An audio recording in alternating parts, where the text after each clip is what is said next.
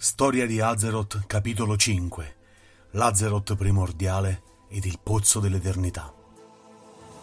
Dopo la partenza dei Titani, così diecimila anni prima che gli orchi e gli umani si scontrassero in quella che sarebbe stata la prima guerra, il mondo di Azeroth si trovò ad essere formato da un solo enorme continente, circondato dal mare. Quella massa di terra conosciuta come Kalimdor divenne la patria di un gran numero di razze e creature, tutte in lotta per la sopravvivenza tra gli elementi selvaggi del mondo appena formato. Al centro del continente vi era il mistico Pozzo dell'Eternità ed esso, attingendo le sue energie dalla grande oscurità, agì come fonte di sostentamento per tutta la vita di Azeroth. Con il passare del tempo, una primitiva tribù di troll, la prima razza umanoide del mondo chiamata Troll Oscuri, si avvicinò cautamente alle rive del lago incantato. Questi ultimi, attirati dalle strane energie del pozzo dell'eternità, costruirono le loro case rudimentali sulle sue tranquille rive e così nel corso del tempo l'immenso potere del lago iniziò a mutare i troll, rendendoli più forti, incrementando il loro intelletto e rendendoli immuni alle malattie ed all'invecchiamento, facendoli guadagnare una relativa immortalità. Da allora i mutati troll oscuri adottarono il nome di Caldorei, che nella loro lingua significava figli delle stelle. Per celebrare ed espandere la loro società appena nata, essi costruirono grandi strutture e templi attorno alla circonferenza del lago. Infatti, secondo le credenze dei troll, in fondo al pozzo dell'eternità abitava una bellissima fanciulla che essi iniziarono ad adorare come la loro dea ed alla quale diedero il nome di Elune. Gli occultisti ed i sacerdoti caldorei, o elfi della notte, come sarebbero stati in seguito conosciuti, iniziarono quindi a studiare il pozzo con una curiosità sempre più crescente ed esasperata, spinti dalla voglia di scoprire i suoi incalcolabili segreti e di conoscere il suo immenso potere.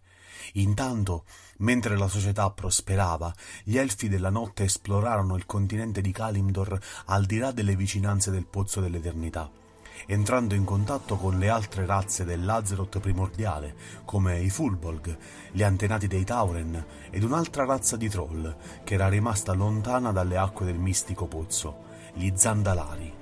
Tuttavia, le creature che più catturarono l'attenzione e la curiosità degli elfi della notte furono gli antichi e potenti draghi.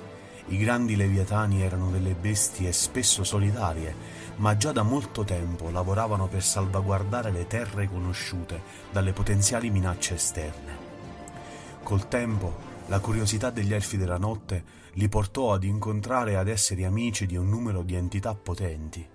Uno di questi fu Cenarius, un potente semidio delle foreste primordiali, Quest'ultimo, un benevolo centauro, si affezionò agli elfi della notte e passò una grande quantità di tempo ad impartire loro insegnamenti sul mondo naturale.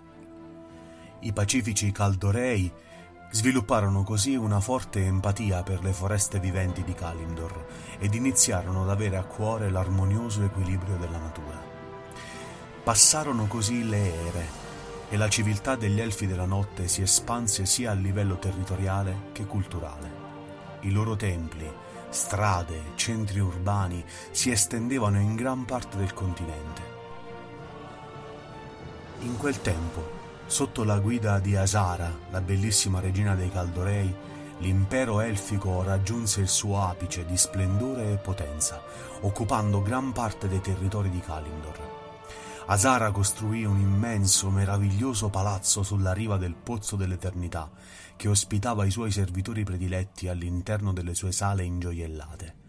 Essi, che lei chiamava Queldorei o Highborn, eseguivano ciecamente ogni suo comando, abbagliati dalla bellezza e dall'aura quasi divina della loro regina, ed iniziarono a credere di essere superiori al resto dei loro fratelli condividendo la curiosità degli occultisti verso i segreti del pozzo dell'eternità, Asara ordinò agli Highborn di sondarne le acque e rivelare il suo vero scopo nel mondo. Gli Highborn si dedicarono così anima e corpo a quella missione, studiando il pozzo incessantemente. col tempo svilupparono l'abilità di manipolare e controllare le energie cosmiche del lago, iniziando così la pratica della magia. Mentre i loro esperimenti progredivano, gli Highborn scoprirono che potevano usare i loro nuovi poteri per creare o distruggere, a loro piacimento. Questo stimolò ancora di più l'ambizione di Asara e dei suoi seguaci, che iniziarono un uso sconsiderato e senza sosta della magia, anche per i compiti più semplici.